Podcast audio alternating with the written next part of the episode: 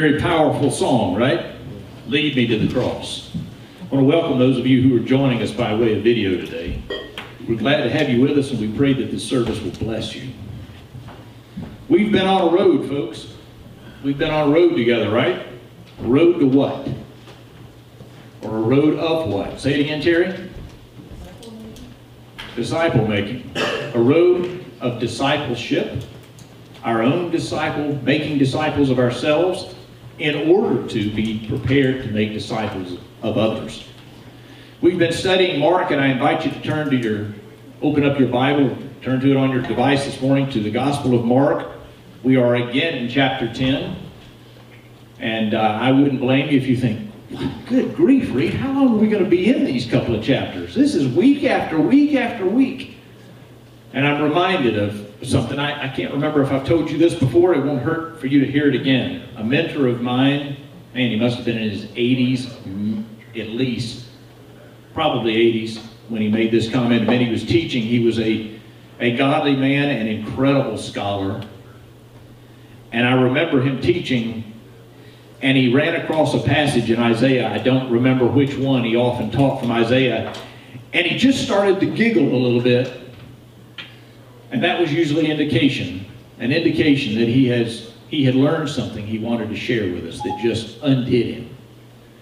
And he looked out at all, of us, a room full of people he was teaching, and he said, You know, I've been studying this passage for over 40 years, and I just now learned something.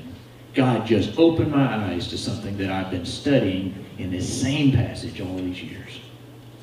So if Dr. Kinlaw, Dennis Kinlaw, could learn after studying a passage for 40 years, he could learn something new that he'd never learned before, then I suspect we haven't exhausted all that Mark has to teach us in the chapters 8, 9, and 10 of his gospel.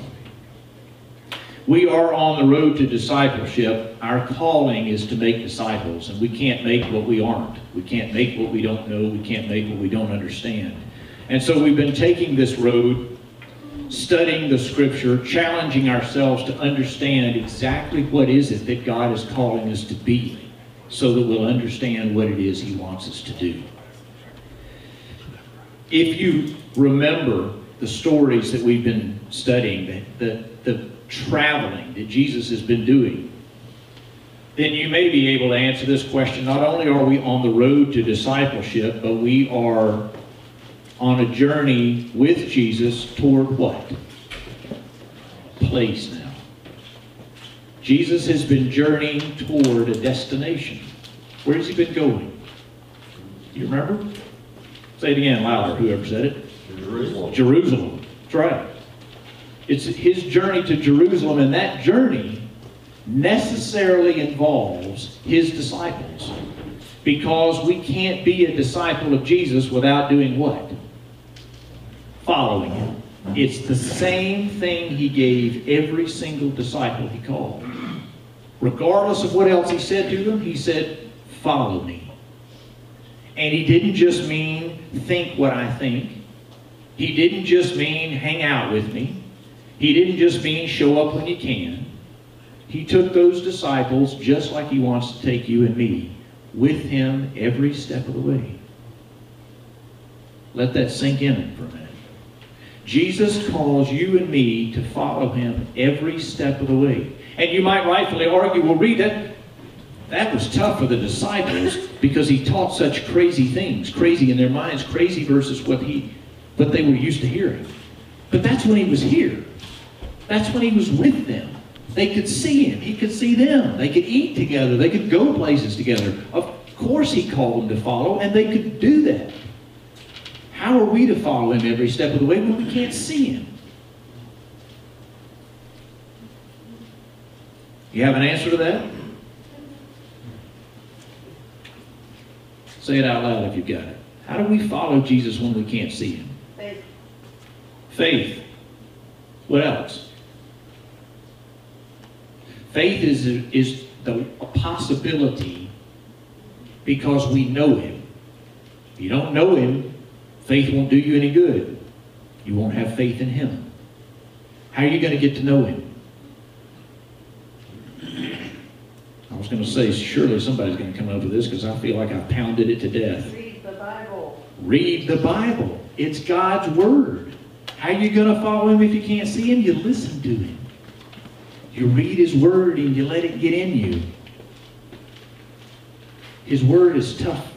His Word was tough then to understand. It's still tough because it's so different than what we hear otherwise. It is so different than what we grow up believing. Even if you're a quote unquote good person.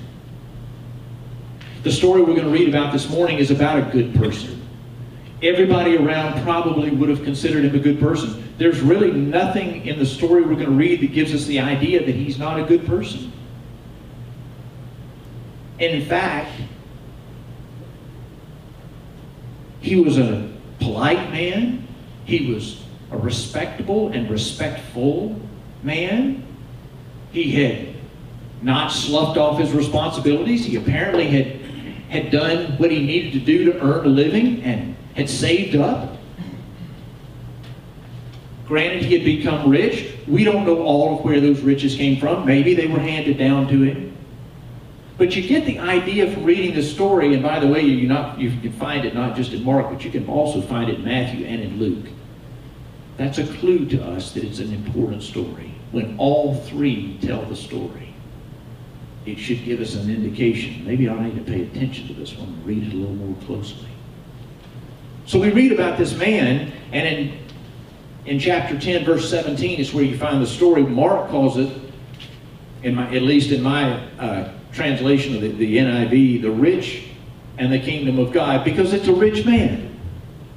Jesus started on his way. On his way where? Toward Jerusalem. Why do I keep pressing on that? Why is it important for you and I to be in sync with the fact that Jesus was on the way to Jerusalem and no matter who we are or where we have come from, our way of following Jesus is on the way to Jerusalem. Why is that?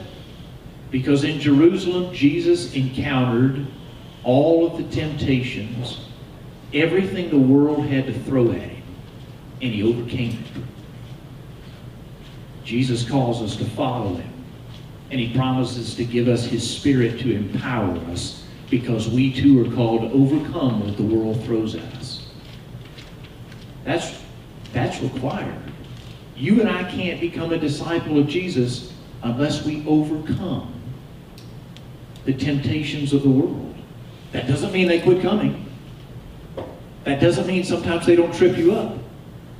But he calls us to follow him, and every intention is for us to become more and more like him. So we must, in our minds, if you will, follow him on his journey to Jerusalem. To surrender to the Father's will to surrender our way, our wants, to His way and His wants. That's what we're talking about in discipleship. And I keep talking about it over and over and over because this past week, I don't have enough hands and fingers and feet and toes to count all the times you heard messages from the world that were opposite of this. You hear it all the time. You hear it, you read it, you encounter it. So if you find yourself thinking sometimes, good grief, whether you're here or you're listening to somebody else, this, this pastor keeps pounding on this issue. Hey, I got a long way to go to catch up, to offset what the world's giving you. Feeding you food that destroys you from the inside out.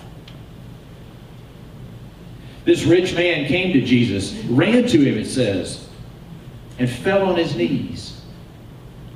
Bring me to my knees, we just sang, right? This man fell on his knees before Jesus. He's, he's showing respect for Jesus. And he says to him, Good teacher.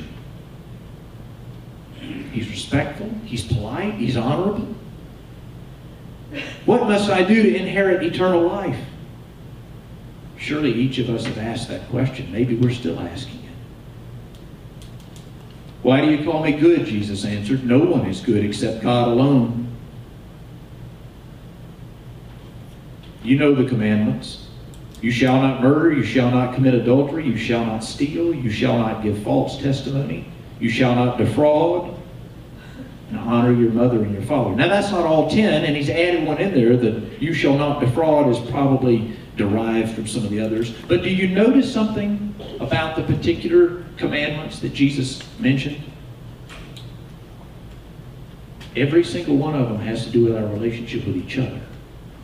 None of these were the ones that dealt with our relationship directly with God.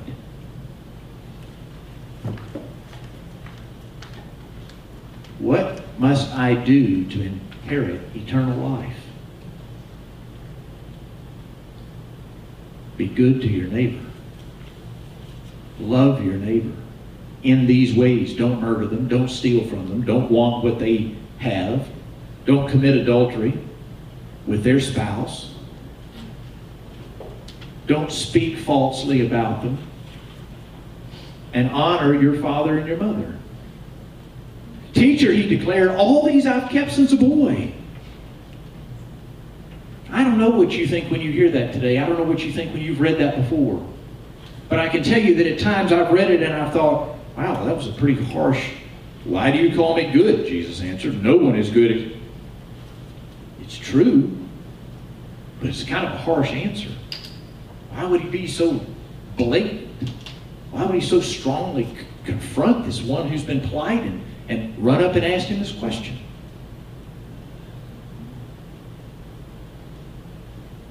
Sometimes I think it's easy for us in our Christian world, in our polite settings,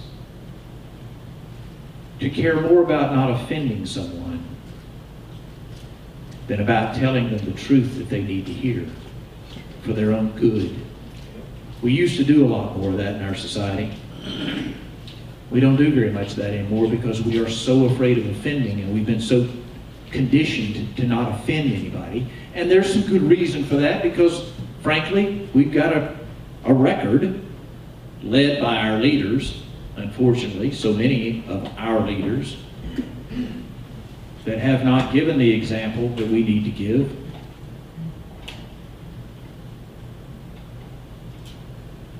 But when we don't tell the truth in love, when we don't speak directly to someone who needs to hear, particularly if someone asks us a question, if we dance around it to not offend, do we really help them? Do we really help them get to where they need to go? Especially when it comes to our relationship with Jesus. The man says, I've kept these since I was a boy.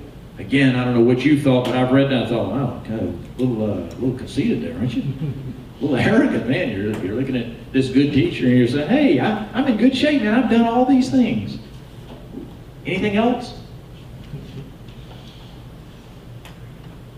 But maybe you've known somebody like that. Maybe you've known somebody who actually was a really good person, a really decent woman or a decent man.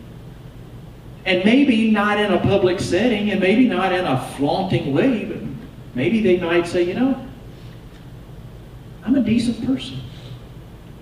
I, I treat people well. I don't do these things that Jesus just mentioned. Maybe he was serious. And Mark says that Jesus looked at him and loved him. And then he said this one thing you lack. Go sell everything you have and give to the poor, and you will have treasure in heaven.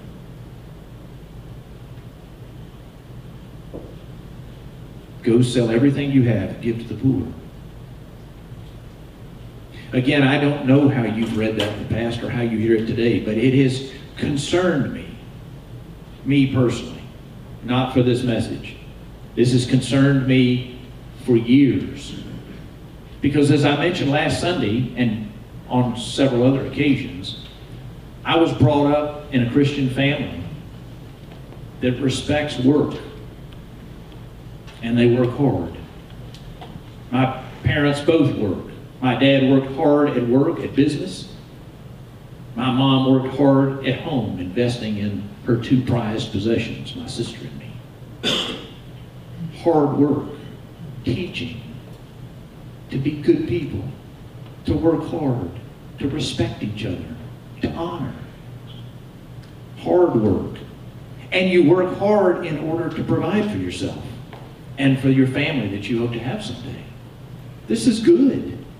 Weren't you taught the same? How can this be bad? And is the reward for it? Are we to go and sell everything we have and give to the poor? Are we to be destitute? I'm telling you, I've struggled with this. I've struggled with it because I thought, well, Lord, if we all, if we sell everything we have and we wind up in poverty, somebody else got to take care of us, how is that helpful? How does that help us to be good disciples?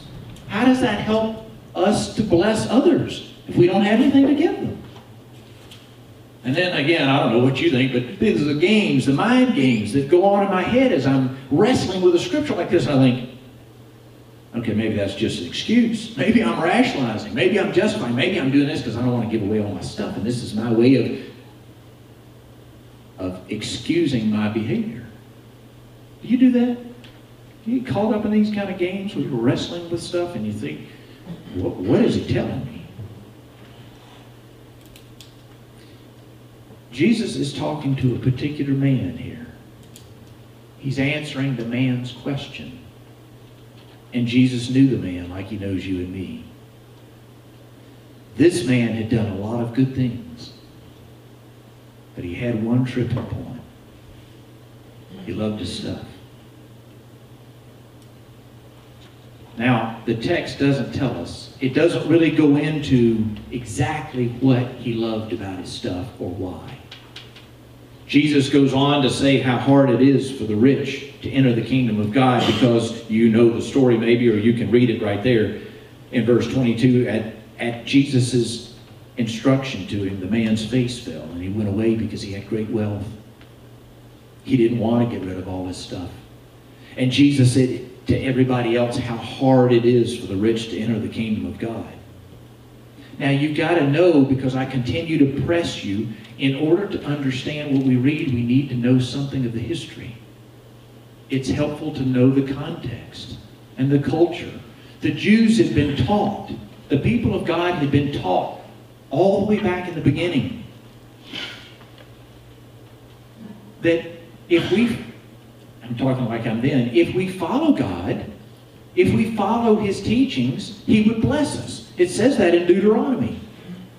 You find it in Deuteronomy 30 kind of summed up. If we do what Jesus tells us to do, if we follow God's ways, we'll be blessed. If we don't follow God's ways, we'll face judgment. That's not new news. They knew that. And they watched for years and years and years that when they were honoring God and following God, they as a people were blessed. And when they turned away from God and they followed other gods or did what they shouldn't do, Things didn't go so well for them. So it would be very natural for a young person growing up as a part of those people to, to think what we think. If you do well, if you do what you're supposed to do, life will go good for you. How many times was I told that as a boy? Maybe you were told that. If you do what you're supposed to do, things will go well for you. Don't we tell our kids that when we're trying to teach them something? If you'll do this, I'll give you something. If you do this, you'll get such and such. Right? Am I the only one who was brought up in a house like that? How about the flip side of it? If you do that again, yeah, everybody grew up in that house, right? Seriously, we were taught that if we follow Jesus' ways, if we do what God teaches to do, or if we do what our parents, or if we do what the law, or if we do whatever, good things will happen. If I do what I'm expected to do in business, I'll be rewarded with an, an increase in pay or more opportunity. These were ways that we were taught. I was taught as a young person, and so were they. And so when Jesus responds to this man and responds to all of them and says how hard it is for the rich to get into the kingdom of God, what is he saying? Everything you've been taught, throw it out the window?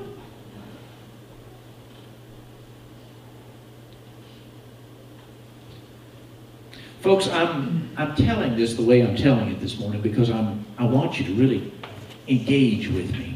Maybe not with your mouths today, but I want you to engage in your minds because this is a very real scenario that we could experience today.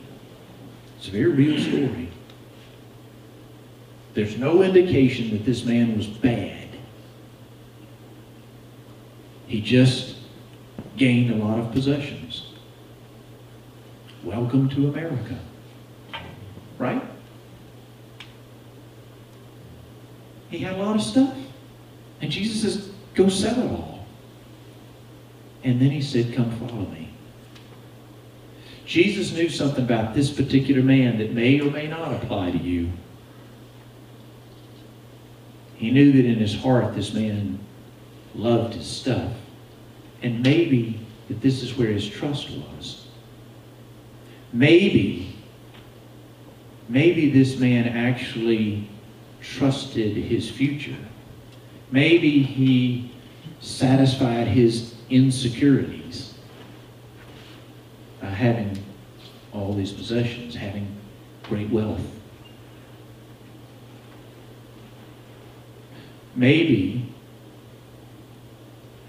all those years where I was studying and then working to earn a living, to save up so that I could retire someday, but also so that other people wouldn't have to take care of me. I wouldn't have to depend on handouts. I could take care of me and my family. Isn't that what we do? Maybe this rich man has something to teach us. Because maybe, in fact, when Jesus calls me to follow him, and he calls you to follow him, and he called the disciples to leave what they had and follow him, maybe what he was trying to say is, in order to be mine, you've got to trust me completely. Completely. Over everything else. And as long as you're holding on to that savings, as long as you're holding on to that bank account, as long as you're holding on to all the stuff at home, as long as your health is good and you've got a good job and you continue to provide for yourself, yeah, Jesus, I'll try to do my best at following you, but, you know, I got to live, right? I got to make it in here on ground. And Jesus still says, follow me. Unless you lose your life for my sake, you'll never find it. And if you work hard to save your life, you'll lose it. It's a message to every single one of us. I don't know your particular crutch. I don't know what you rely on for your security. But I've never met a single person that didn't have some sense of security, insecurity. Some sense of insecurity that they did everything they could to overcome or to satisfy so that they didn't have to trust in somebody else. And then Jesus comes along and says, let go of all of it and trust me. Did he mean it? Yeah, completely. Is it possible? I'll be honest with you, it's a little tough to find in our country because we are so blessed with so much that it's pretty hard to find people who have really radically given up the things that we might trust in and committed themselves to a life of following Jesus and doing what he teaches, using their life to bless others, and trusting that he will provide. We sing Lead Me to the Cross, and it's an incredibly powerful song, and it moves me every time I sing it.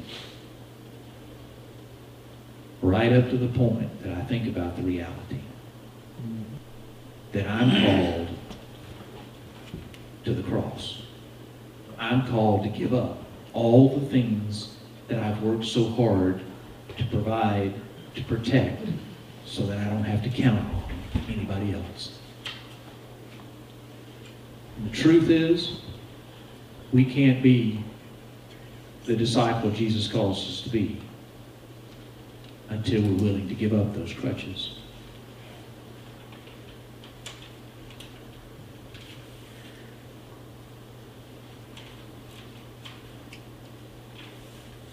So how do you suggest we do that, Reed? How do you suggest we go back on everything we've been taught? How do you suggest we just walk away and not become destitute and depend on a handout?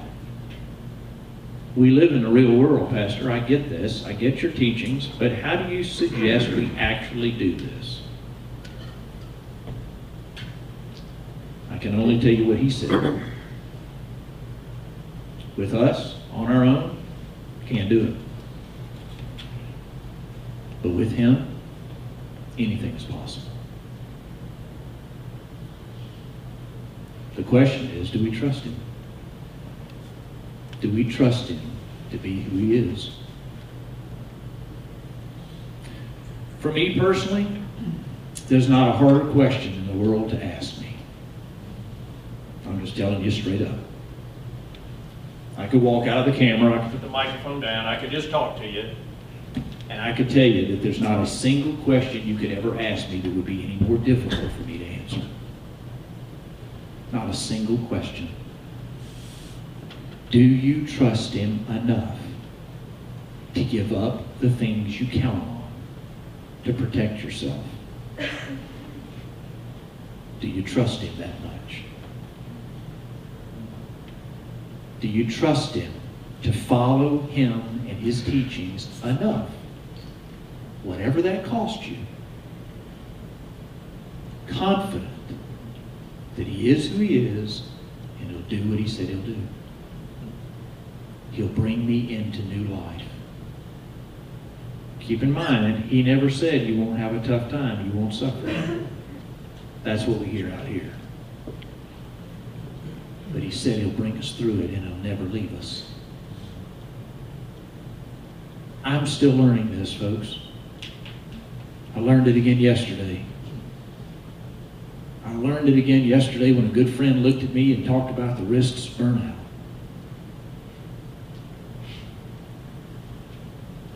You know what the answer to that is? Total dependency.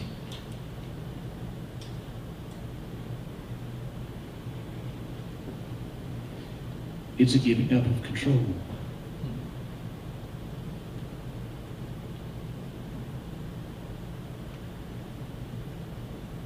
I'm thankful you're here because I'm the only one struggling with this right now and I can use your support.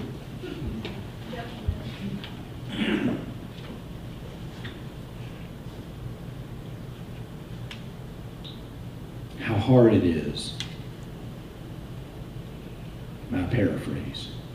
How hard it is for those who are insecure and work so hard to provide for themselves so they never have to depend on anyone or trust even me.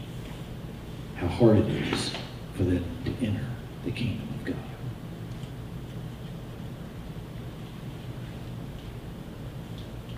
Now the good news. We're not left on our own to do it. And we're going to begin to talk more about that. I'm trusting that in the last several messages, if you haven't been here to hear them, go on our website, rockhillchurch180.com, and listen to them. I've given you a whole lot of different angles and directions from, from Mark. And I say I've given it to you. You know where it comes from. He's given it to you through my voice. He's been hitting us pretty hard. He's been pounding on us to let go of our control and to trust Him. He doesn't just leave us with His folks. But we've got to be willing to take that first step, and then that next step, and then that next step. And we've got to keep encouraging each other. Because He said it's possible and he'll empower us. This is the way forward. This is the road to discipleship. This is the journey to Jerusalem.